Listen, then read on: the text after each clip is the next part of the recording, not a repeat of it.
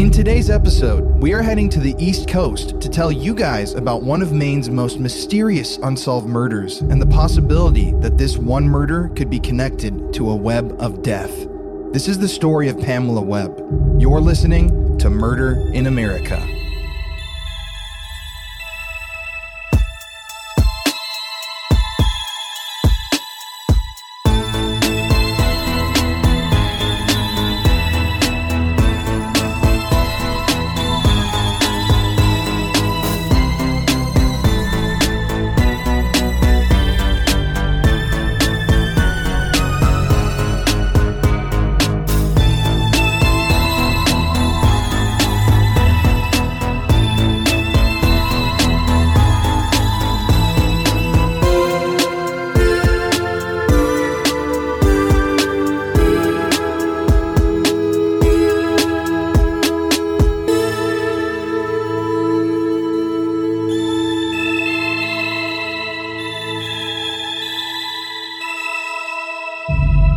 Summer of 1989 in a town called Winthrop, Maine. Winthrop is known for its beautiful scenery, especially its lakes that become filled with tourists in the summer months.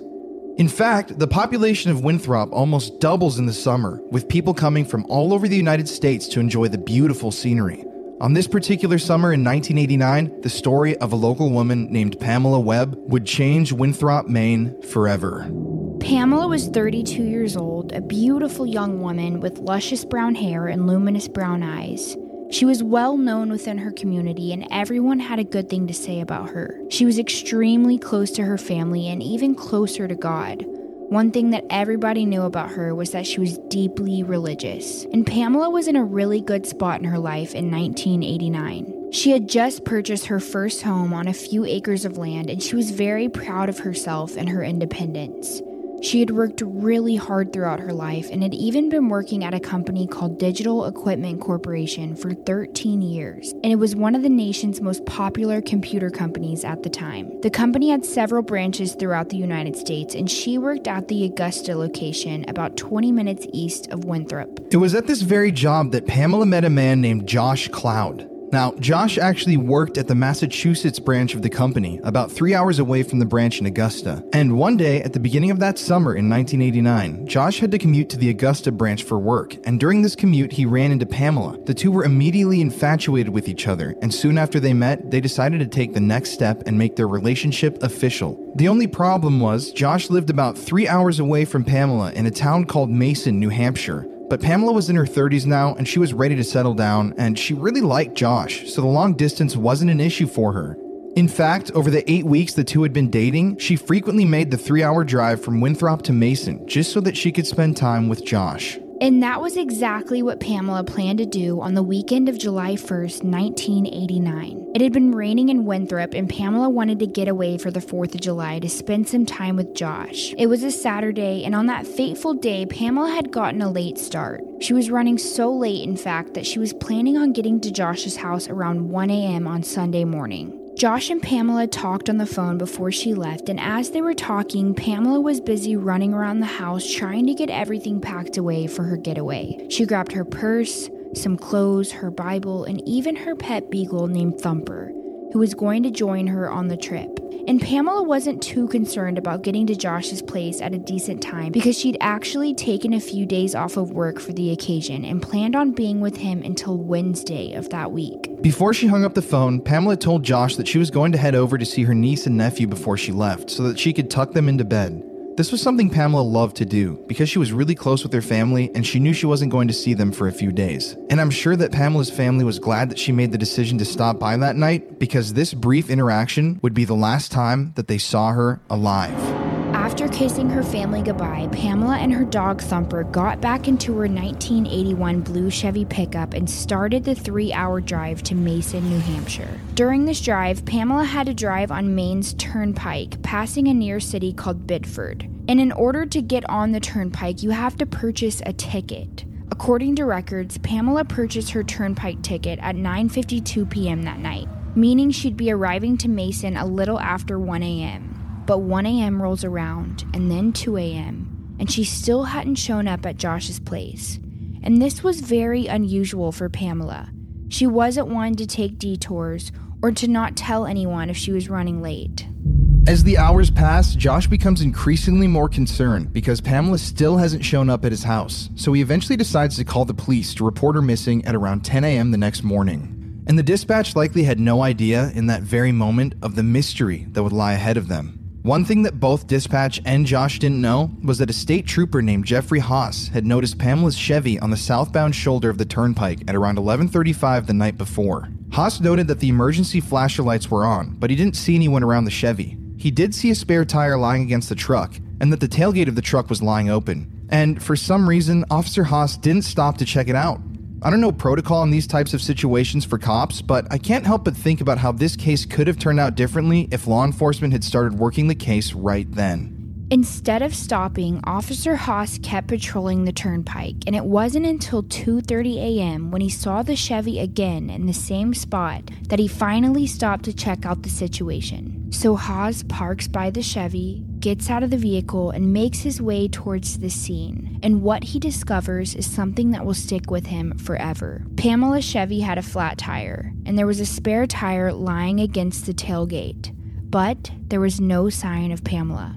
Even more concerning to Haas, there were two large puddles of fresh blood and an earring on the ground by the Chevy, indicating that there had been some sort of struggle. At this point, I'm sure Officer Haas knows that this is a lot bigger of a situation than he had originally regarded it to be, and he's trying to piece together what happened to the driver of the vehicle. He shines his flashlight into the car and he sees Pamela's purse, her ID, and her little dog Thumper, who was visibly shaken, sitting in the front seat. After discovering the vehicle, an all points bulletin was issued for Pamela Webb. Police plastered her picture in the media and told the public to be on the lookout for a 32 year old woman around 5 foot 1, 100 pounds with brown hair and brown eyes, wearing a sweater, denim skirt, and white sneakers with pink accents. They later find out that over 70 people had called in about her broken down Chevy on the side of the road, but not one of those people had seen what happened to Pamela. As law enforcement arrived to investigate what was now a crime scene, they noticed that none of Pamela's valuables were stolen, so they were able to rule out a robbery. Bit by bit, the crime was beginning to seem a lot more sinister in its intent. Investigators immediately started gathering the evidence at the scene and sent it back to their labs in Augusta. This evidence included samples of blood found on the pavement near the Chevy, and they wanted to test the blood to see if it was Pamela's, but they ran into a pretty big issue. They didn't know Pamela's blood type, and they were having a hard time figuring out what it was. But investigators didn't have any time to waste, and while they were busy trying to figure out her blood type to see if the blood on the road was Pamela's, they started conducting a massive search for her. State police, helicopters, and canines covered over 20 miles of nearby land looking for Pamela, but the search yielded no results, no breaks in the case, and no body. Investigators concluded that sometime between 10 and 11:30 p.m., Pamela realized that she had a flat tire, so she had pulled her Chevy over and gotten out to change it.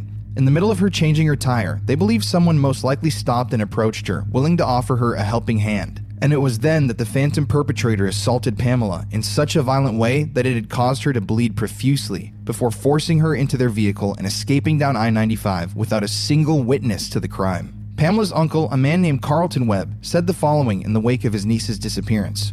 She is a real nice girl, a deeply religious girl. She's awfully trusting, maybe too much so. She's more likely to accept the help of others than a lot of people. And unfortunately, the world is a harsh place for people as trusting as Pamela. Individuals don't always reciprocate kindness like Pamela did.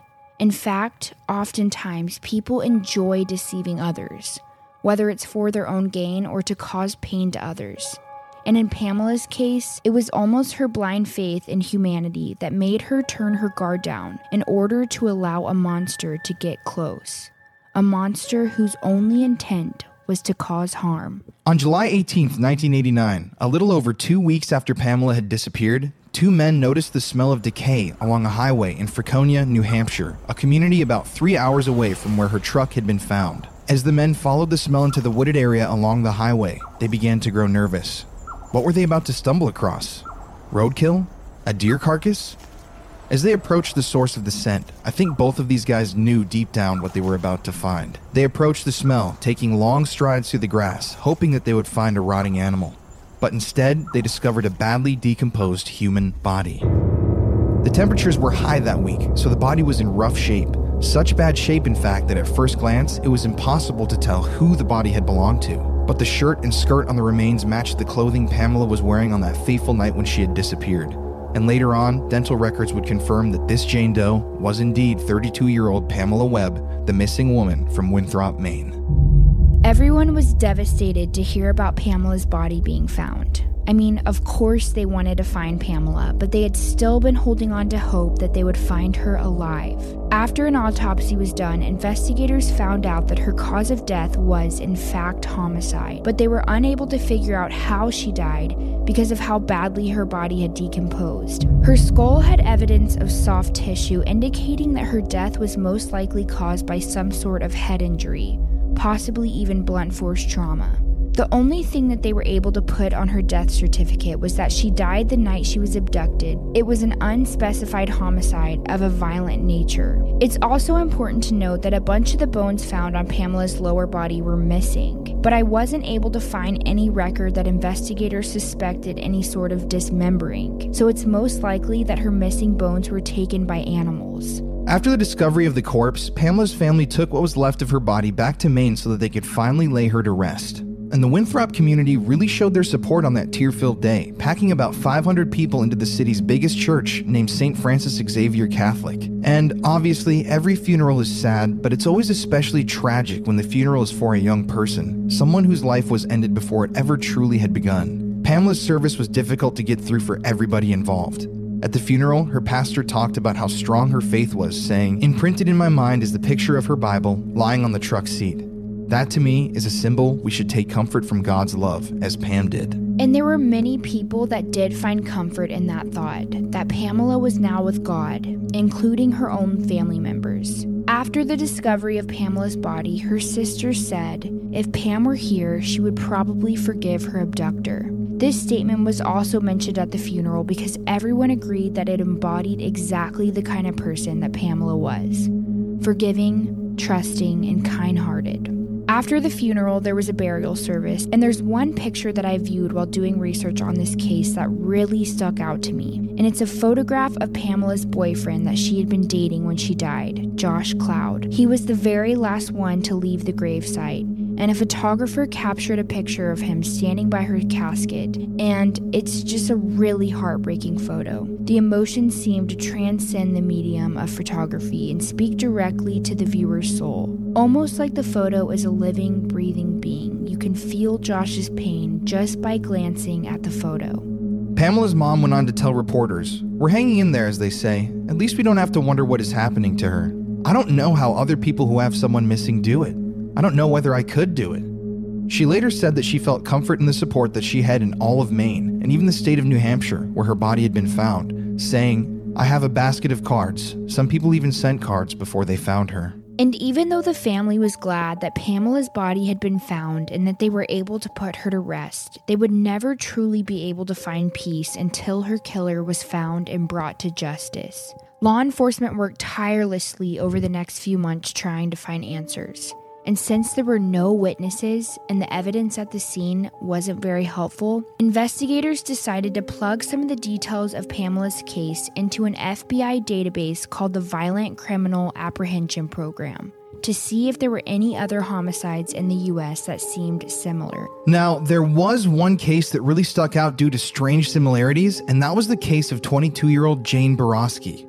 On August 6, 1988, about a year before Pamela's abduction, Jane, who was actually seven months pregnant at the time, had stopped at a gas station for some snacks on her way home from the county fair. The gas station was closed that night, but apparently they had a vending machine on the outside that she had been using at the time to buy herself a soda. I don't think that Jane expected that pit stop that night, a very short stop to grab something refreshing for her drive, would lead to something horrific. Let's set the scene. It's a dark, warm night in August on a somewhat isolated road in New Hampshire. Cars only pass by every few minutes. The darkness in the area is penetrating and almost breathes with a conscious sort of gloom. Jane is alone and had just gotten her soda from the vending machine. As she's walking back to her car, she suddenly notices a Jeep parked next to her vehicle that hadn't been there before when she had initially parked. The windows are dark and she can't really make out if someone is still in the car or not. And suddenly, a strange chill seems to fill the night air, riding in on the thick coattails of the breeze. Seeing this dark, phantom car makes Jane a little uneasy, so she hurries up and quickly gets into her own vehicle. As she does this, she notices that the man in the Jeep had gotten out of his vehicle and was slowly beginning to approach her driver's side window. She watches as the shadowy figure steps right up to her driver's side window, cutting through the darkness of the night. He then leans down to ask her if the payphone is working. But before Jane even has the chance to answer his question, the man grabs her and drags her out of the vehicle. He mentions something about how Jane had beaten up his girlfriend, but Jane was pregnant and she definitely hadn't gotten in any fights recently. He then asks her if she has Massachusetts license plates, to which she replies, no, they're New Hampshire. She thought that this question might make him realize that he had the wrong girl, but to Jane's horror, instead of letting her go, this phantom man proceeds to stab her 27 times, gets in his car and leaves, assuming that Jane was now dead. After he drives away, Jane gets back into her car and works up the power to drive to her friend's house, even though the man had cut through her jugular vein and knee tendons and had stabbed her in the kidney and lungs. And miraculously, her baby survived, and so did Jane. Now, Keene, New Hampshire, where this took place, is about 140 miles away from where Pamela was abducted, which admittedly is a pretty good distance. But there was another case, this time a violent crime that happened in Cornish, New Hampshire, about an hour away from where Jane had been stabbed and this case seems to connect Jane and Pamela. The woman in Cornish, New Hampshire never revealed her name to the media, but this violent crime happened after Pamela's abduction. And the details of this third case seem eerily similar to the details of Pamela's. This new crime could even possibly give investigators new ideas as to what happened to Pamela that night. And this third case of the Cornish woman the victim had been driving on the road when a man pulled up next to her and told her that she had a flat tire and needed to pull over. The woman continued to drive because she didn't feel comfortable, and when she didn't give in to a sick game, the man got angry and proceeded to drive her off of the road. When the woman's vehicle came to a stop, the man quickly got out of his truck and started violently pulling at her locked door handles, demanding and screaming that she needed to get out of her car. Terrified, the woman kept her doors locked, sealing herself in, and refused to listen to this mysterious evil man. If the woman had done anything differently in this situation, if she had pulled over earlier when the man had suggested, or even failed to lock her car doors as quickly as she did, this woman may have wound up dead. Luckily for her, as the man is attempting to remove her from the vehicle, a random motorcyclist approaches on the road and stops nearby because the man's truck was sitting idle, blocking the road. After the person on the motorcycle pulled up, the phantom man quickly rushed back into his truck and sped down the road, creeping back into the night. When the woman eventually gathered her wits and got back out to look at all of her tires, she observed that not a single one of them were flat. Could this have been the man who attacked Pamela? Maybe this was how he abducted his victims by acting like the nice guy, making vulnerable women traveling alone believe that they desperately need to stop and tend to their vehicle. Maybe he saw Pamela on the side of the road that night in July of 1989 and saw an opportunity to strike, almost as if his next victim had been hand delivered to his front door, gift wrapped with a pretty little bow on top. Now, both the Cornish, New Hampshire incident with the woman who had escaped from the help of a motorcyclist and the incident in which Jane got stabbed after getting her soda happened on I 91 at locations only about 40 miles away from one another. So there's a good chance that the two incidents were connected. Pamela's abduction happened on I 95, a few hours away from I 91, but it's still possible that all three incidents could be connected because there are only a few major roads that connect these two interstates. My guess is that this killer has or had a very transient lifestyle Maybe a trucker of some sort who frequents these roads often, or some sort of roaming, violent psychopath. And this exact conclusion has led people to believe that Pamela Webb, along with the other two New Hampshire women that we discussed, were all victims of a maniac nicknamed the Connecticut River Valley Killer, a man who killed up to nine women along Route I 91 in New Hampshire and Vermont throughout his blood soaked terror spree. The first killing connected to the Connecticut River Valley Killer happened in 1978 close to 10 years before Pamela's abduction. And although this murder occurred along a different route than the one Pamela was traveling, there are too many similarities between this first murder and Pamela's disappearance to completely rule out the possibility that they were connected. A lot of the women who were murdered by this guy were found along stop areas off an I 91, or they had been recently hitchhiking along the same highway. A lot of these women had been stabbed and their jugulars cut, just like Jane Boroski. And because Pamela's body had been so badly decomposed, this could have possibly been her fate too. Unfortunately, her body had rotted too quickly and too thoroughly for investigators to conclusively determine what happened to her on the night of her murder. And if the Connecticut River Valley killer is the same one that abducted Pamela, that means that he'd already accrued years of experience through practicing this sick hobby. And unfortunately, to this day, he has never been caught. There's another case that people connect to Pamela's, and we couldn't finish this podcast without mentioning it because it's a really big one the case of Maura Murray. In 2004, Maura crashed her car on a road close to I 91 and simply vanished into thin air.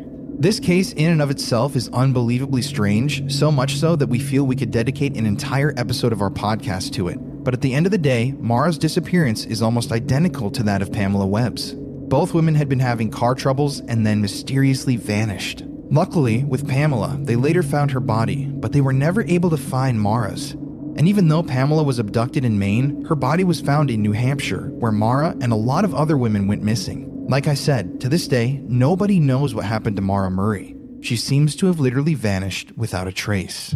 It's a scary thought to think that all of these cases could be connected. This would mean that a serial killer has been abducting women along these roads for over 30 years, preying on women in need, murdering them when they're vulnerable, alone and on the side of the road, in the dark, and whoever is abducting and killing these women is really good at what they do. Pamela's murder was over 30 years ago, and when this amount of time passes after a murder, it typically means that the case will never be solved. And this means that Pamela, along with all of those other victims, will probably never find justice. The killer is likely too old to offend again, and since there wasn't DNA left at a single one of the crime scenes, he will most likely die taking his secrets to the grave. Are there more victims of this killer that have yet to be connected to the thread? Are there more bodies lying in the woods in Maine, New Hampshire, and Connecticut crying out into the night to be found? What the hell happened to Maura Murray? Where's her body? And who is this guy? Where does he live now? Is he still alive? Is he dead? Has he struck in other states? These are all questions that will most likely never be solved.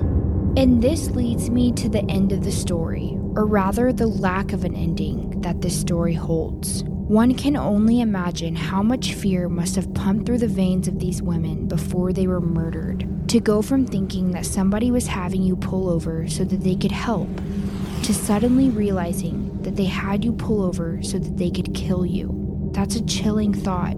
If only those roads could talk. If only those roads could see. I'm actually driving myself on a large expanse of road as I'm finishing the editing process of the podcast. It's dark outside, and I'm speeding down the highway in the passenger seat, rolling through the deep, dark expanse of rural East Texas. And it makes me wonder what secrets do these roads hold? What stories of murder and terror could they share? It's an eerie concept. What about the roads in the state that you live in? Maybe you already know the tales of highway murder in your home state. Maybe you're even driving yourself right now while you're listening to this episode of the podcast. Take a good look at the road ahead of you. Maybe you can see the road now, or maybe this will make you look even harder next time you have to leave and drive on a road. How much blood do you think has been shed along the road that you now travel? Has a body ever been found along the roadside ditch next to you? Maybe 30 years ago, an empty car was found along the side of the road which you now travel. Then, weeks later, a body. This is what I imagine those on the Maine turnpike must think while they drive to work or to school, because this was the case of Pamela Webb. Nobody expected to see that empty car, and nobody thought anything of it. But eventually, this spot on the side of the turnpike would become a place that nobody could ever forget. Can roads be haunted? Could the spirits of those victims who were never given justice be standing on the side of the highway late at night, flagging cars down, begging, pleading, screaming for justice? I can see it now. You pull over to help a woman on the side of the road late at night. She was flagging you down, and she appeared to be injured, crying. She looked like she was in desperate need of assistance. But as you put your flashers on, slow down your vehicle and pull over to where the woman was standing and waving. She seems to vanish right into thin air.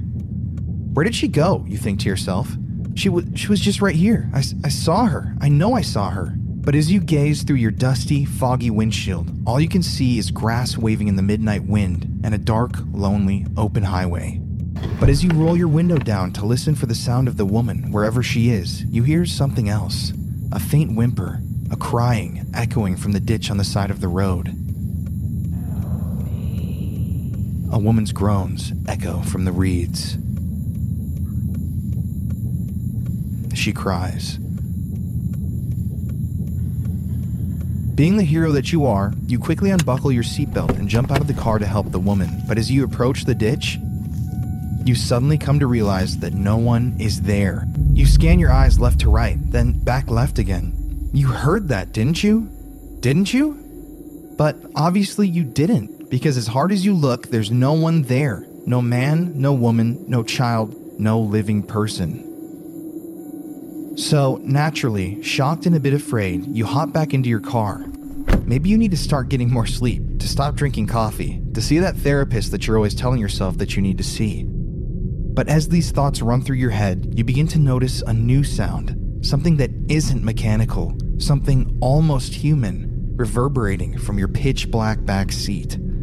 Breathing. Quiet, troubled, beleaguered breathing. And as this breathing grows louder, a sudden, unexplainable icy chill fills the air.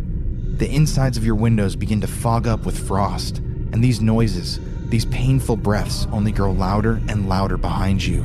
Your heart is beating hard and loud in your chest. Finally, you can't take it anymore, and you snap your head back to see who is playing this trick on you. But there's nobody there. Relieved, but also terrified, you turn your head back forward and decide that now it's definitely time to leave. But as you stare at the dark road ahead of you and you start your car, you notice that the icy chill still permeates the cabin of the car. And out of the corner of your eye, you notice that there is now someone sitting in your passenger seat, right next to you, staring you dead in the face. The chill grows colder, and as you look over at the figure, you see that it's a woman with bruised, pale skin long, dark hair, pitch black eyes, and that she's covered in blood with a frown on her face. And before you can do or say anything, to your horror, she opens her mouth and screams. Find him! Now, that was just a story. Yes, but there are hundreds of tales of roadside phantoms in almost every state throughout the US. Stories of women in white dresses calling out to drowsy drivers, or ghost children screaming for help on the bridge where they were killed in a fatal car accident. I have no trouble believing that the spirits of the victims of the Connecticut River Valley killer could possibly haunt the road on which they died.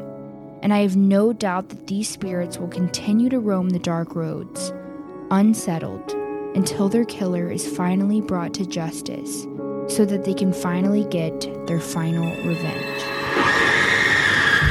You've worked hard for what you have your money, your assets, your 401k, and home. Isn't it all worth protecting? Nearly one in four consumers have been a victim of identity theft.